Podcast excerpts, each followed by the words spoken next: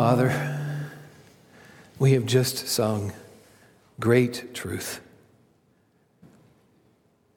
Fear not, you tell us, for I am with you. Be not dismayed, for I am your God. I will strengthen you. I will help you. I will uphold you with my righteous right hand.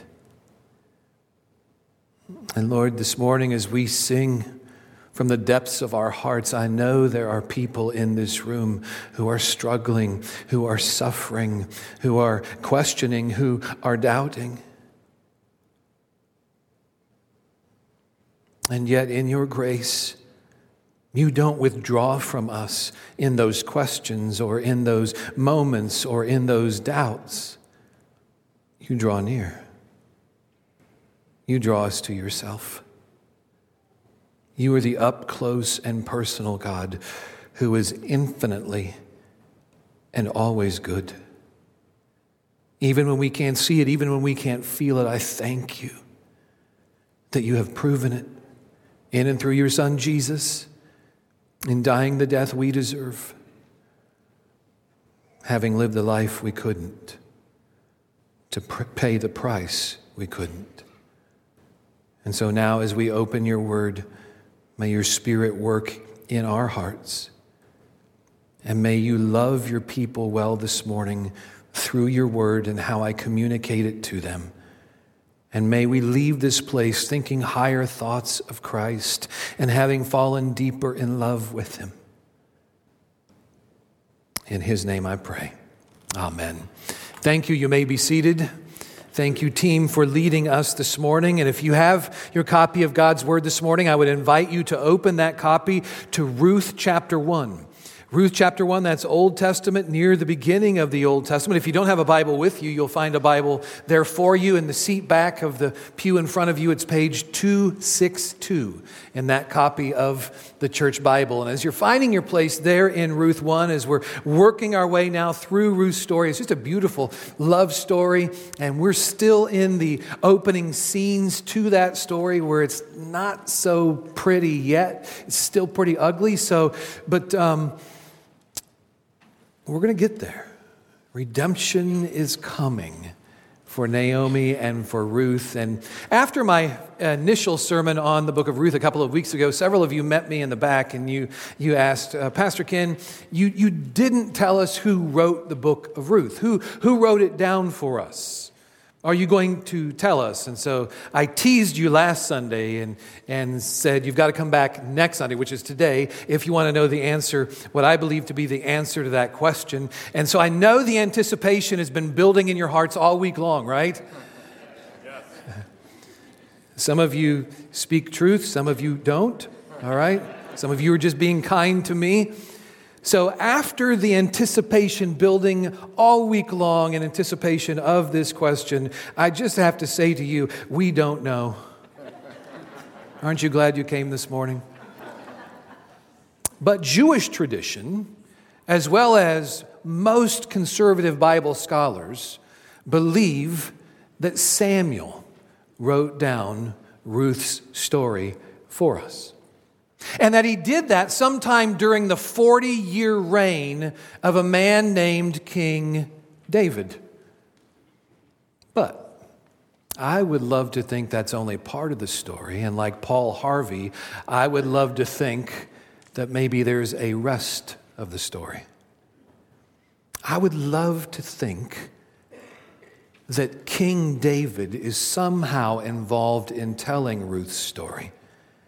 Because it isn't just a good story full of surprising twists and turns with a blow you away ending. No, it's better than that because Ruth won't just be mother to a boy named Obed and grandmother to a man named Jesse. Ruth will be great grandmother to a king named David, which also means that part of the that this is part of the backstory to another king who will be born in Bethlehem, whose name will be King Jesus. It's like when I met many of you for the very first time and I asked you about your story and you began telling me about your great grandparents and your grandparents back in Romania or Ukraine or India. And I would love to think that, that one day while David was reigning as king, he, he sat down with Samuel and, and told Samuel his great grandmother's story. And Samuel was like, Oh, this is so good. I've just got to write this down. Now, I, would love to think that's how it all went down, but I, I, I can't be sure of that. But there is something I am sure of that these words were written down because they were inspired by God Himself. 2 Timothy 3, verses 16 and 17 say, All scripture is breathed out by God inspired by God and are profitable for teaching, for reproof, for correction, for instruction in righteousness. Why? That the man of God, that the children of God may be complete and thoroughly equipped for every good work. Notice there, God's handprints are all over Ruth's story. But he isn't just inspiring the words that tell her story, he is both the composer and conductor of her story. That means the good, the bad, and the ugly. Chapter 1 contains some big time ugly. Because when a, a, man named Elimelech and his wife Naomi and their two sons, Mahlon and Chilion, leave Bethlehem and the promised land for the wicked country of Moab in the middle of a famine, Elimelech and Mahlon and Chilion all die. For Naomi, it's 10 years of misery in Moab, which is why verse 5 ends like this The woman was left without her two sons and her husband. So there is some major hurt here. Burying your two sons and your husband in an unfamiliar place, surrounded by unfamiliar people, it's tragedy on steroids. But when Naomi hears that God has visited his people back in Bethlehem and has provided food for them in Bethlehem, she decides to return to Bethlehem. And her daughter in law, Ruth, is coming back with her. And some of the most beautiful words in all of Scripture in verses 15 through 18, Ruth turns to Naomi and says, Where you go, I will go. I will not stay with my people. Your people will be my people. I will love you. I will stay with you. And your God will be my God. But I want you to notice here that it doesn't seem as though Naomi's very thrilled about Ruth coming back with her. Because it means that when Naomi walks into Bethlehem, people aren't just going to ask about where she's been and how it's been going. They're going to ask, Who is this Moabite woman and why is she with you? And that's where we pick up the story now in verse 19. So you follow along in your copy of God's word, please.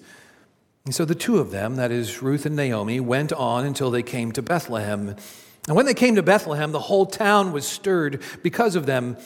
And the women said, is this Naomi? And she said to them, Do not call me Naomi. Call me Mara, for the Almighty has dealt very bitterly with me. I went away full, and the Lord has brought me back empty. So why call me Naomi when the Lord has testified against me, and the Almighty has brought calamity upon me? And so Naomi returned, and Ruth the Moabite, her daughter in law, with her who returned from the country of Moab, and they came to Bethlehem at the beginning of barley harvest. This is the word of our God. Now, this is still an ugly scene. I mean, our, our, third grade Sunday school teachers here at Bethel aren't going to say to their students, you know, go home this afternoon and write down three ways you can be like Naomi. No, she's angry at God She's blaming God because she's bitter against God. So, this morning's big idea from this text is that when we are blind to the goodness of God, we will inevitably become bitter against God. That's Naomi. She believes that God has somehow withdrawn his goodness from her by going all scorched earth on her. And we can be right there with her. Let's just be honest this morning. Uh, we can think that I lost my job because God doesn't care, or I've contracted cancer because God's abandoned me. My marriage is struggling. My kids are rebelling because God's getting even with me. And in those moments, we need a fresh infusion of the truth of Nahum 1, verse 7, that the Lord is good. He is a stronghold in the day of trouble. He knows those who take refuge in Him. And so when life gets ugly, instead of becoming bitter against God, let's run to God and refuge in God. He is good. He is always good. He is infinitely good. He is working in all the ugly to work out all the ugly for our good. Do we believe that? I still remember the day that in our previous church, I had just finished preaching on a Sunday morning. I was making my way home, and I've told this story before in different, in different venues. So if you've heard it, just bear with me. But I'm making my way across the street to the parsonage where we lived there, and I heard sirens, lots of sirens, which wasn't unusual because we lived near Highway 67 in southern Illinois, a, a pretty major highway. And so I didn't think of it. I went home, I changed clothes into my football game watching clothes, and, and while I was doing that, the phone rang, and I picked it up, and it, on the other end was one of our church members saying, Pastor Ken, have you heard? I said, Have I heard what? One of our families was just involved in a very serious automobile accident on their way home from church. That family lived one mile from the church facility. And as they were waiting to make a left hand turn into their driveway, stopped on the highway. A man in a pickup truck going 60 miles per hour, drunk, rear ended them. And the dad who was driving ended up in the back seat, and the back seat had crushed one of his daughter's legs between the back seat and the front seat. And when I arrived on scene, they were using, firefighters were using the jaws of life to, to extricate her from the vehicle. And as I, I made my way into the ambulance to speak with the dad, whose two daughters were injured along with him in the accident. I'll never forget what he said when he looked up to me with blood coming down his face. He said, Pastor Ken, God's got this, and God is good.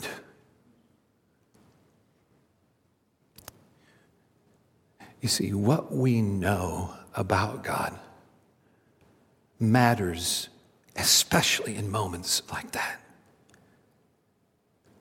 It's Romans 8, verse 28. And we know that for those who love God, all things work together for good for those who are called according to his purpose. Now, before I move on, some of you get on me for not finishing my stories. And so you're like, you know, how did it turn out? Did they live? Was everything okay? It, there were some tough days.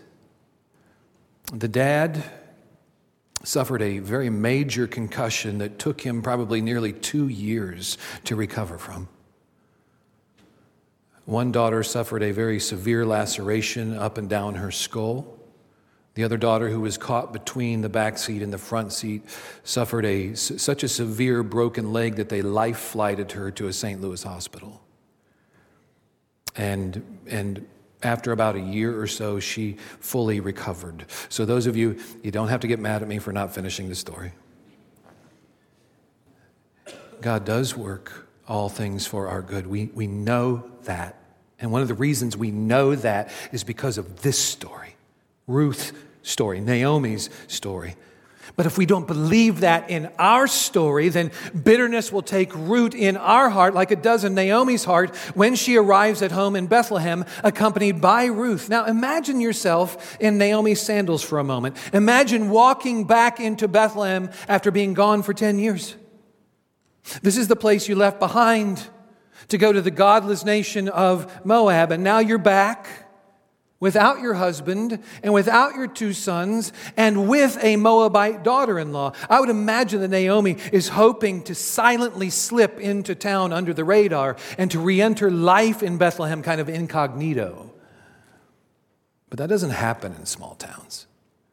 Everybody knows everybody because everybody's related to everybody. And so when Naomi arrives, word spreads like wildfire, like wildfire, and the whole town is stirred up. Now, now you big city folk up here, you, you may not get that.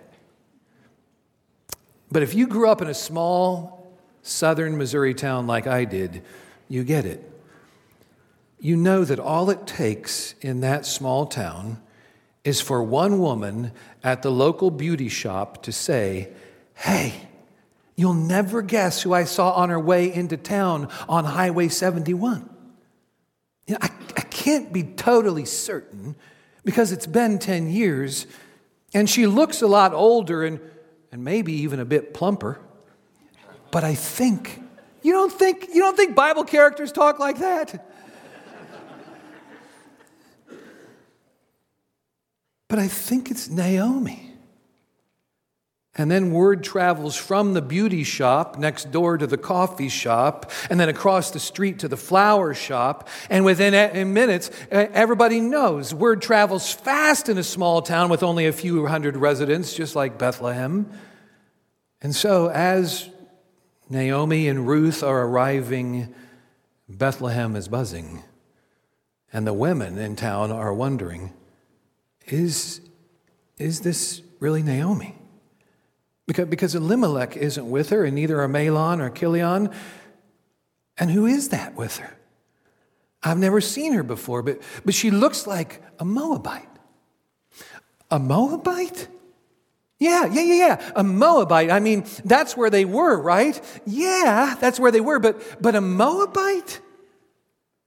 Are you sure that's Naomi?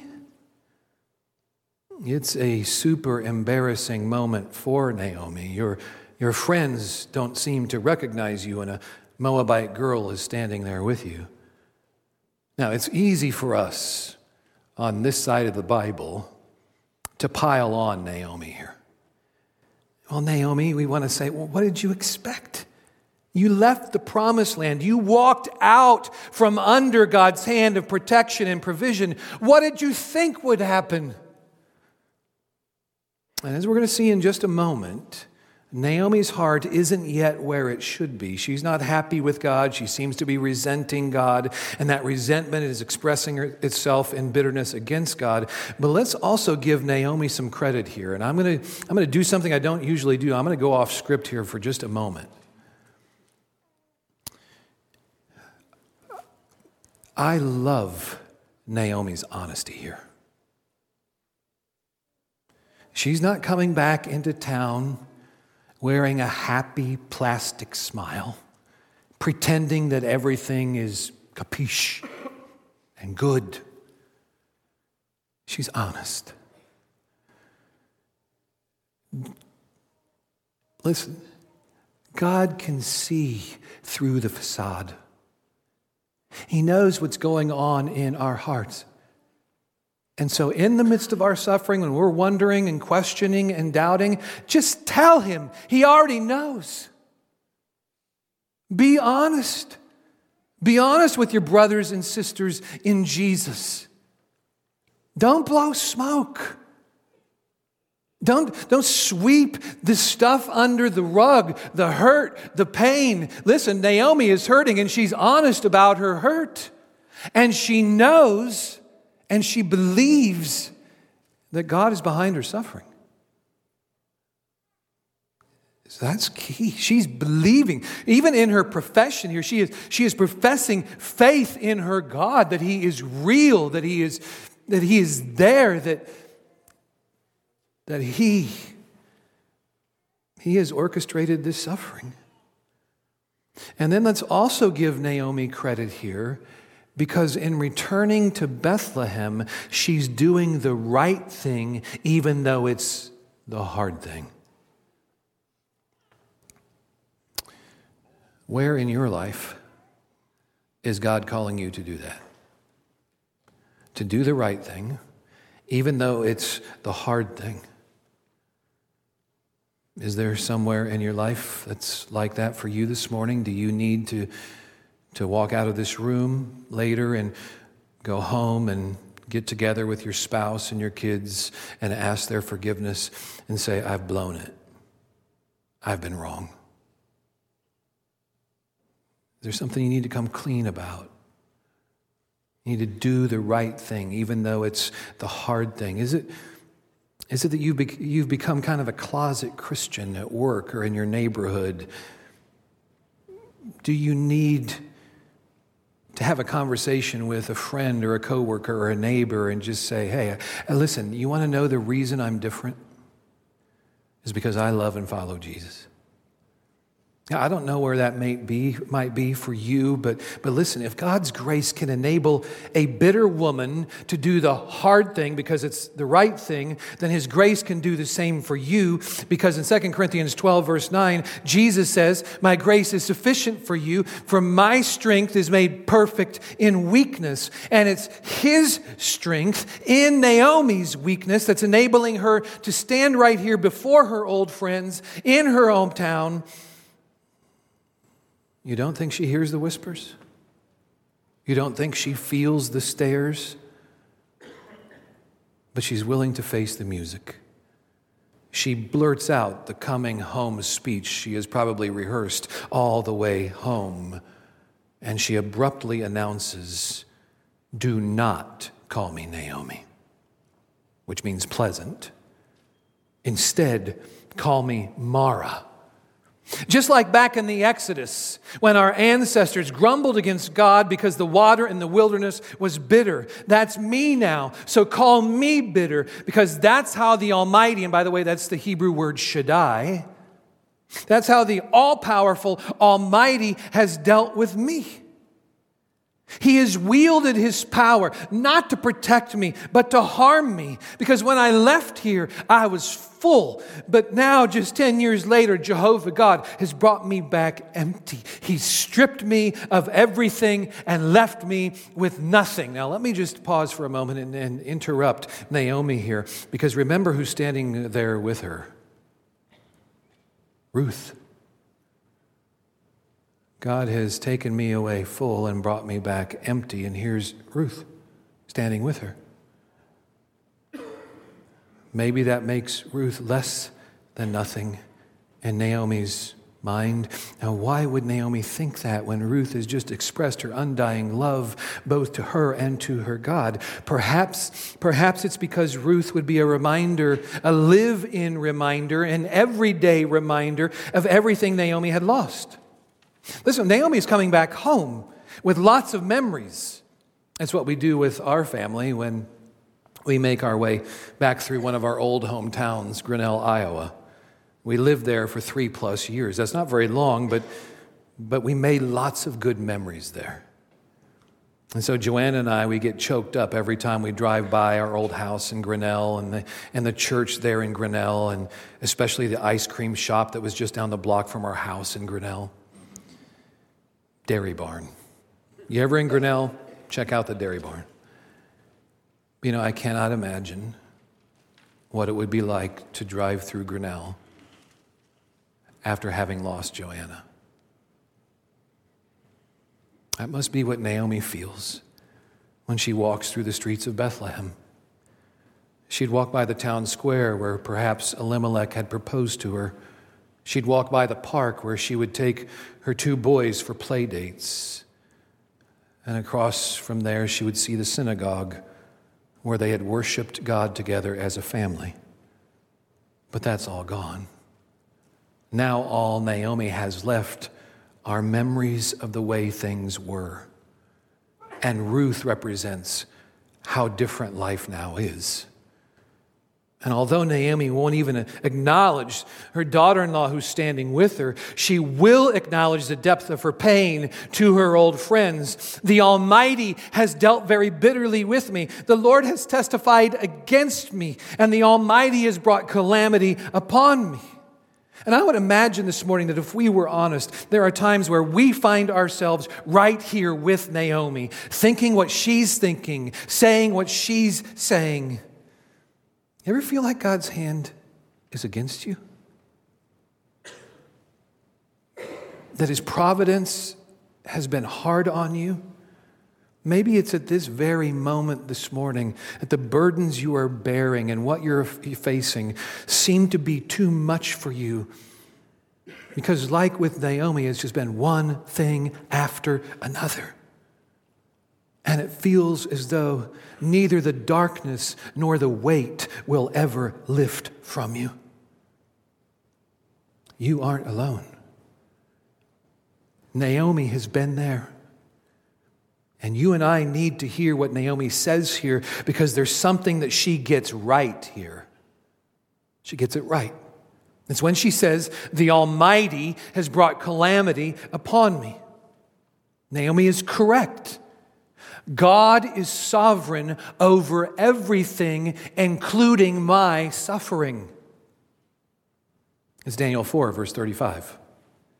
He does according to his will among the host of heaven and among the inhabitants of the earth, and none can stay his hand or say to him, What have you done? In other words, God does all that he pleases even in our suffering? Do you believe that God is sovereign, totally sovereign, even in our suffering? That He's in control of everything in our suffering? Because, did you know this? There are only three options when it comes to who's in control of this universe. Let me just share them with you real quick, okay? Everybody okay with that? All right. Option number one nobody and nothing is in control of the universe. That's an option. The universe is just one colossal cosmic coincidence, as is everything that happens in the universe and in our lives. And there are lots of people today who subscribe to that option as well as to option number two that someone or something other than God is in control, like fate or luck or karma. Good things happen because the stars are aligning for you and good fortune is smiling on you. And so you cross your fingers or you knock on wood, even though this is metal, but you knock on wood. You carry a rabbit's foot or a four leaf clover, or maybe, maybe someone other than God is in control. Maybe it's the devil. Maybe it's Satan. By the way, we believe in a personal devil here. We believe Satan is real. Amen. So is Satan in control? Because when you hit 13 straight red lights and you're late to work, that's Satan. And when you begin flipping out over those red lights, it's the devil made me do it. But listen, option one and option two are neither biblical nor hopeful, while option three is. The God of the Bible is in complete control of this universe and everything in it. Now, I'm not talking about the disconnected deity of deism that Bette Midler sang about back in the 80s, that God is watching us from a distance. No, I'm talking about the up close and personal God, the good and loving God the only wise, all powerful God of the Bible, the God of Isaiah 45, verse 7, who says, I form light and create darkness. I make well being and create calamity. I am the Lord who does all these things. And so when Naomi sees God's hand directing her suffering, she is right. But what she doesn't see, and this is important, what she doesn't see is that God's hand is never disconnected from his heart. In Naomi's mind, God can't be sovereign over her suffering and still be good to her in her suffering.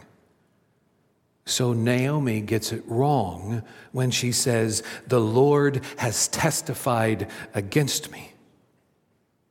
She thinks God is out to get her, accusing her. As one theologian has said, we sometimes view God as the cosmic policeman just hiding out alongside the highway of life for an opportunity to pull us over and give us a ticket.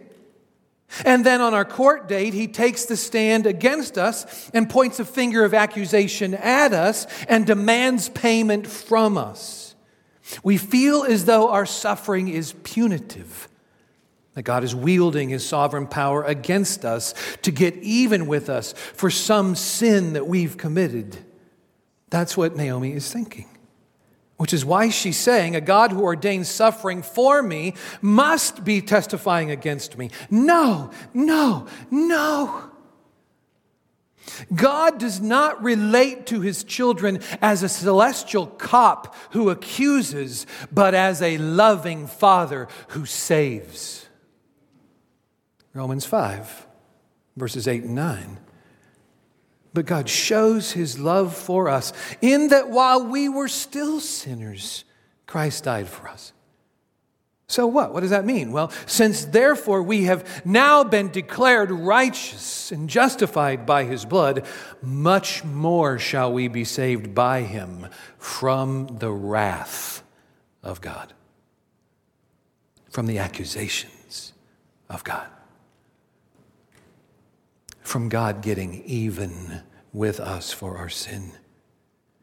And so, when you trust in Jesus by grace alone, through faith alone, then there's no price left for you to pay because Jesus paid it all. There's no wrath for you to face because Jesus faced it all. There's no punishment for you to take because Jesus took it all. And so, I need to ask are you forever free? From facing the wrath and the punishment for your sins. Because you've called in faith on the one who took all of that for you to remove it from you forever. Have you believed on Jesus? Have you repented of your sins and turned to him in saving faith? Because in Romans 10, verse 13, the Bible says, Whoever will call on the name of the Lord will be saved. Galatians 3, verse 26 says that we are all the children of God by faith in Christ Jesus.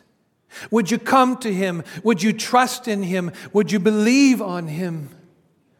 And when you do, when you become a child of God, when you are a child of God, then your suffering, listen, your suffering is never punitive, it is always and only redemptive.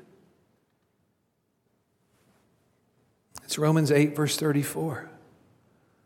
Who could ever condemn one of God's people, one of God's children? Who could condemn? Nobody. Not God the Father, not God the Son, not God the Spirit, not anybody. Nobody can condemn us. Why? Because Christ Jesus is the one who died, more than that, who was raised, who is at the right hand of God, who indeed is interceding for us. Listen, he is not accusing us, he is never testifying against us, he is only interceding for us. And that's true right here with Naomi.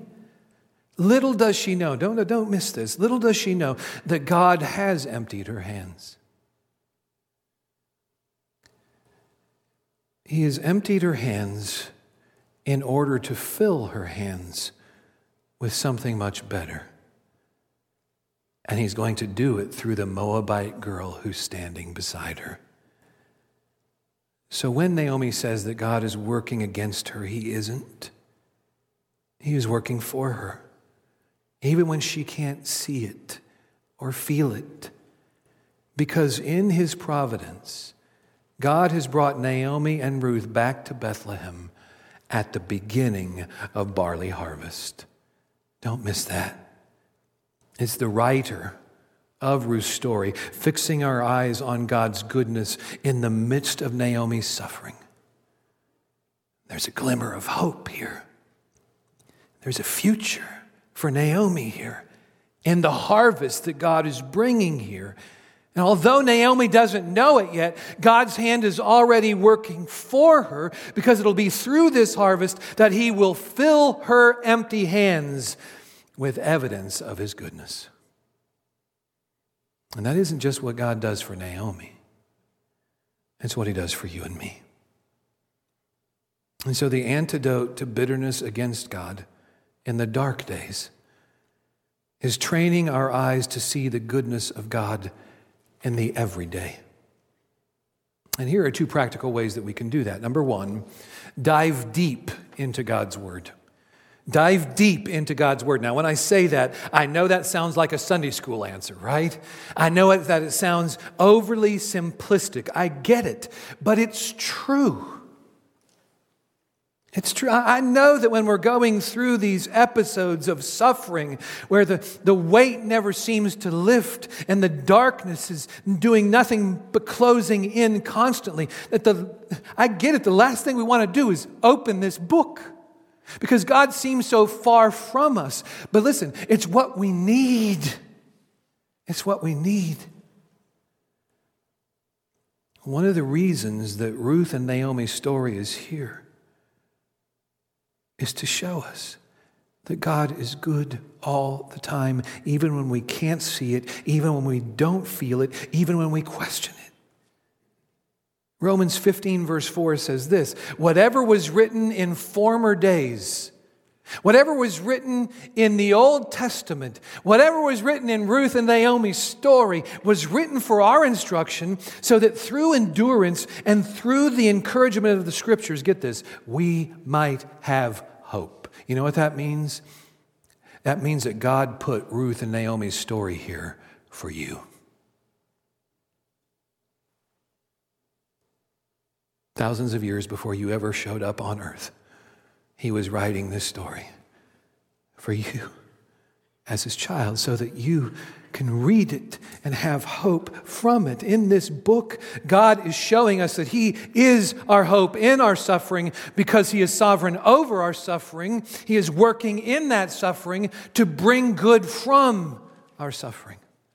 I mean, this book is full of stories that prove that, from men who lost it all, like Job and Joseph, to a peasant girl turned queen named Esther, to a prophet named Daniel. God has an unblemished track record of keeping his promises to bring good in our suffering.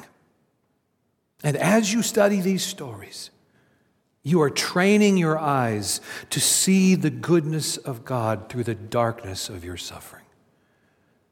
And when you do that, you'll be able to, secondly, identify evidences of God's goodness, even in your suffering. Psalm 100, verse 5, it's a, it's a verse that we often read or preach on at Thanksgiving. But listen to this For the Lord is good. That's perpetual present tense. In every moment, in every place, God is good. Not that he, not, it's not God will be good or God was good. No, God is good. His steadfast love endures forever and his faithfulness to all generations. By the way, that's us. We fit into that category. We fit into the all generations category. So we are surrounded by evidences of God's faithfulness and God's goodness. It's just that we're so often blind to them like Naomi here. So uh, just grab a notebook or a steno pad and, and begin a God is good list. And just for 30 days, write down 10 evidences of God's goodness to you. Because even when you can't understand the ways of God, you can still see evidences of the goodness of God. And that will guard your heart from becoming bitter against God. It's what William Cowper discovered in an insane asylum. When he picked up a Bible for the very first time, and after reading it for a few weeks, he became a follower of Jesus. And even though he continued to struggle with severe depression for the remainder of his life, he, by God's grace, was able to train his eyes to see through the darkness to the light of God's goodness. And he wrote one of my favorite hymns God moves in a mysterious way, his wonders to perform. He plants his footsteps in the sea and rides upon the storm. Deep in unsearchable mines of never failing skill, he treasures up his bright designs and works his sovereign will. So, fearful saints, fresh courage take. The clouds you so much dread are big with mercy and shall break in blessings on your head someday the pain will go away when it gives way to the eternal harvest of glory in the eternal goodness of your God. So trust Him, hope in Him, and run to Him. Because as Psalm 62, verses 5 through 8 say, My hope is from Him. He only is my rock and my salvation, my fortress. I shall not be shaken. On God rests my salvation and my glory. My mighty rock, my refuge is God. So trust in Him at all times, O people. Pour out your heart before Him. God is a refuge for us. Amen. Father, may you, may you open our eyes to the evidences of your goodness, even in the midst of our darkness. Point us to Jesus, who proves that for all who know him, you are for us.